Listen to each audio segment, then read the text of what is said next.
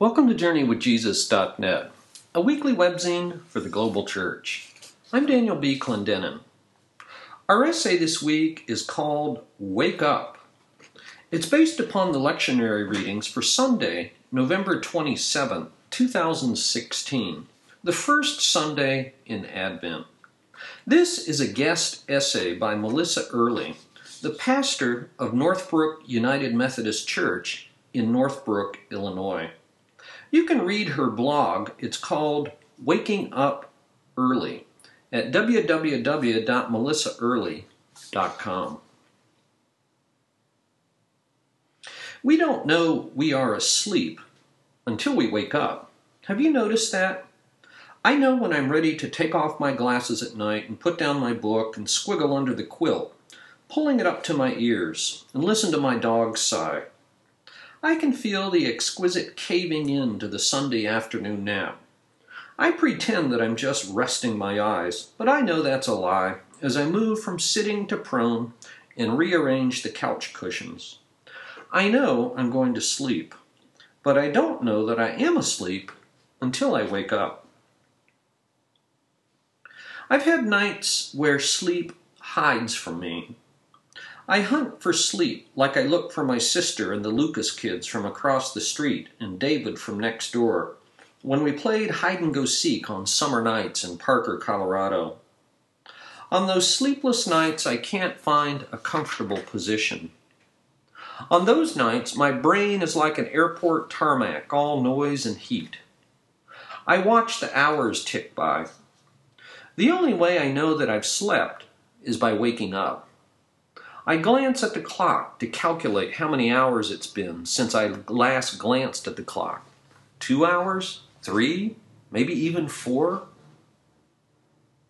Paul tells the readers of his letter to the Romans in the lectionary this week You know what time it is, how it is now the moment for you to wake from sleep.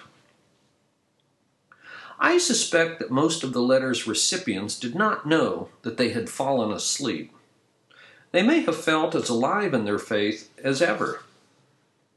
The relationship between these early Jewish and Gentile followers of Christ was marked by tension following the expulsion of Jews from Rome by Emperor Claudius in 949 CE. And then the Jews returned following his death in 54 CE. Gentile believers may have thought that God had given up on the chosen people and some Jewish believers may have wondered if God was fair and just. Within the passage itself, Paul refers to quarreling and jealousy. There's nothing like a good fight to get the blood stirring. A good fight, though, is also distracting. It keeps us from having to face the empty pews, the fall of church activities and a family's calendar priorities, and the diminishing public pull of the church. Paul urges us to pay attention to the salvation that is at hand. We're like siblings squabbling in the back of the car that's parked at the Grand Canyon. We fight and miss the view, which was the point of the road trip in the first place. Paul's instructions earlier in Romans to let love be genuine Hate what is evil. Hold fast to what is good. Love one another with mutual affection. Outdo one another in showing honor. Are all helpful words of instructions, as many denominations, judicatories, and churches deal with complex and conflicting issues. Love allows us to continue to see one another as brothers and sisters in Christ, and not as enemies even as we wrestle over important questions. When I woke up on Wednesday, November the 9th, and faced the certainty that Donald Trump would be president, I felt a new stirring to be vigilant, to pay attention, to do everything I could to keep our president elect from following through on his most outrageous campaign promises. I vowed to register alongside the Muslims in my community if a registry of Muslims is required. I renewed my commitment to justice for our new for our neighbors, That's a ministry of free or low cost legal services for immigrants. I made donations to Planned Parenthood, the ACLU, and the Southern Poverty Law Center. In the Sunday sermon following the presidential election, I told my small, reconciling United Methodist Church in an affluent suburb of Chicago that we would keep doing what we had been doing. We are called to follow where Jesus leads, to feed the hungry, to clothe the naked, to give water to those who thirst, to protect the vulnerable, to lift up the dignity of every person. Such vigilance is good. This commitment is good. It's been easy for well meaning church folks to get lulled into complacency. We have a tendency to invest more time in picking new sanctuary carpeting than in caring for the vulnerable. More energy congratulating ourselves for being good on the issues than for transforming the world. That Thursday afternoon, a parishioner came into my office and said, What a beautiful day! I hadn't even noticed.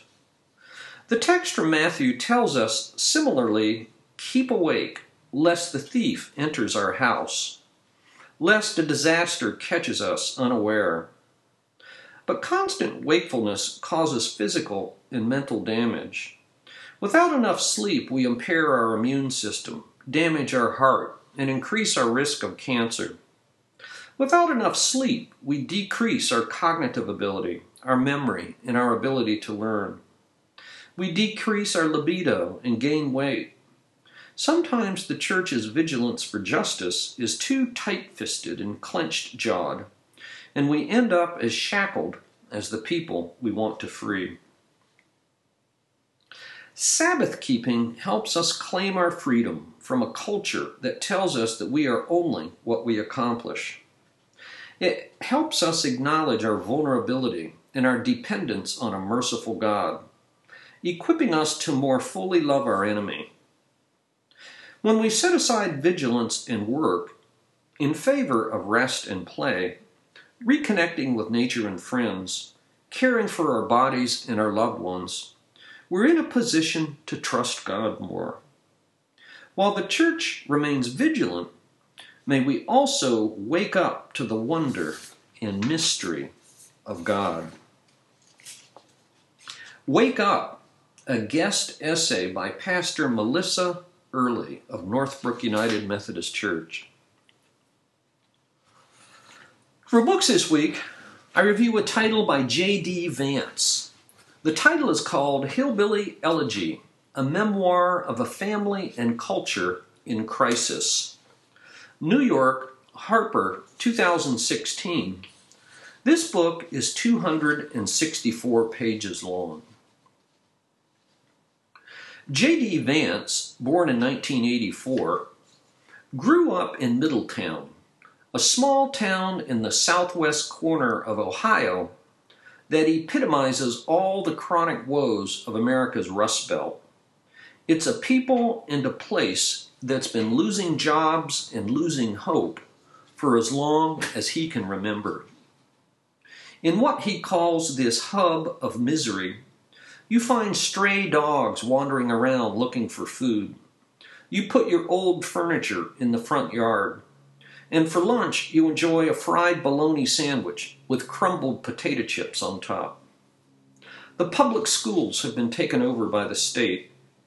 The misery index, as measured by divorce, domestic violence, drug and alcohol abuse, and unemployment, is off the charts.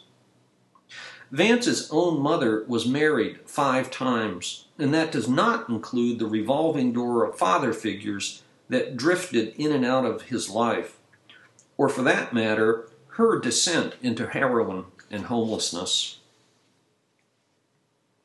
Vance says that he wrote his book to explain what it feels like to nearly give up on yourself and why you might do it. His personal story illustrates how and why his people, what he calls the hillbillies, rednecks, and white trash of greater Appalachia, are characterized by cultural isolation disconnection from our most important institutions, anger, resentment, blame, and most important of all, feelings of futility and a lack of agency. In other words, that their choices don't matter. Studies have shown that they are the single most pessimistic demographic group in America. It would be nice if all these people needed was more money, a good job, a better economy, or more robust public policies. But the problems run broader and deeper, says Vance, for it's about a culture that increasingly encourages social decay instead of counteracting it. Thus, he writes, our elegy is a sociological one, yes, but also about psychology and community and culture and faith. In a vicious circle, poverty causes social decay, and the social decay worsens the poverty. J.D. Vance is one of the lucky ones who made it out alive all the way to Yale Law School. Today he lives in San Francisco and works as an investment banker. He never pities, excuses, or condescends to his own people. He's proud of his heritage. Nor does he romanticize their plight. He's brutally honest. and many of his stories are painful to read and even hard to believe. He calls himself a quote unquote modern conservative without explaining exactly what that means. He appeals to personal responsibility rather than any government policy, which at best, in his view, can only be a thumb on the scale.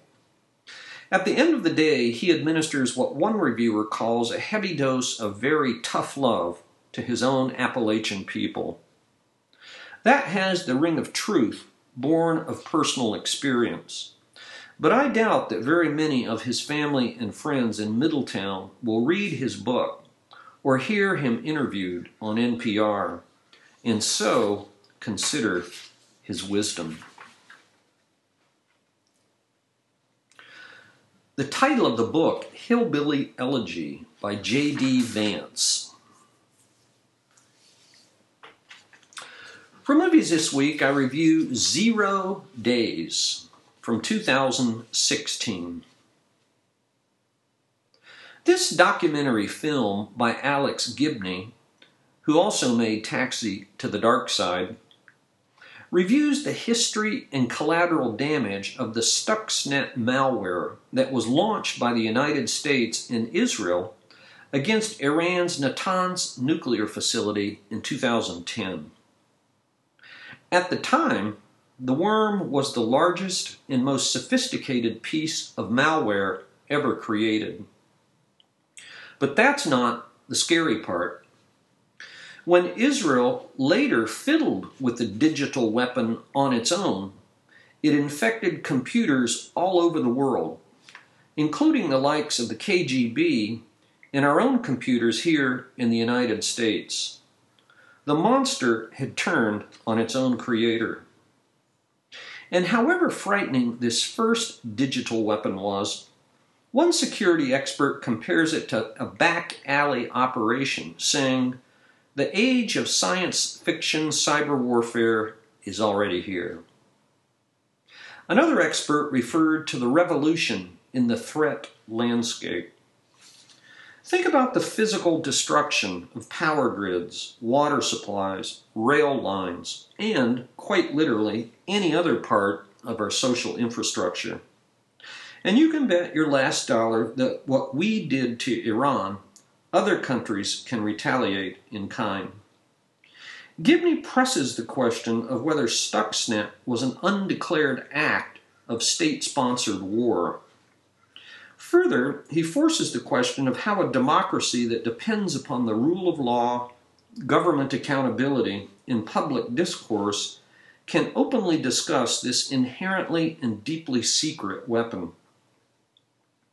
After conducting war by land, sea, and air, we are now in a post cyber warfare age.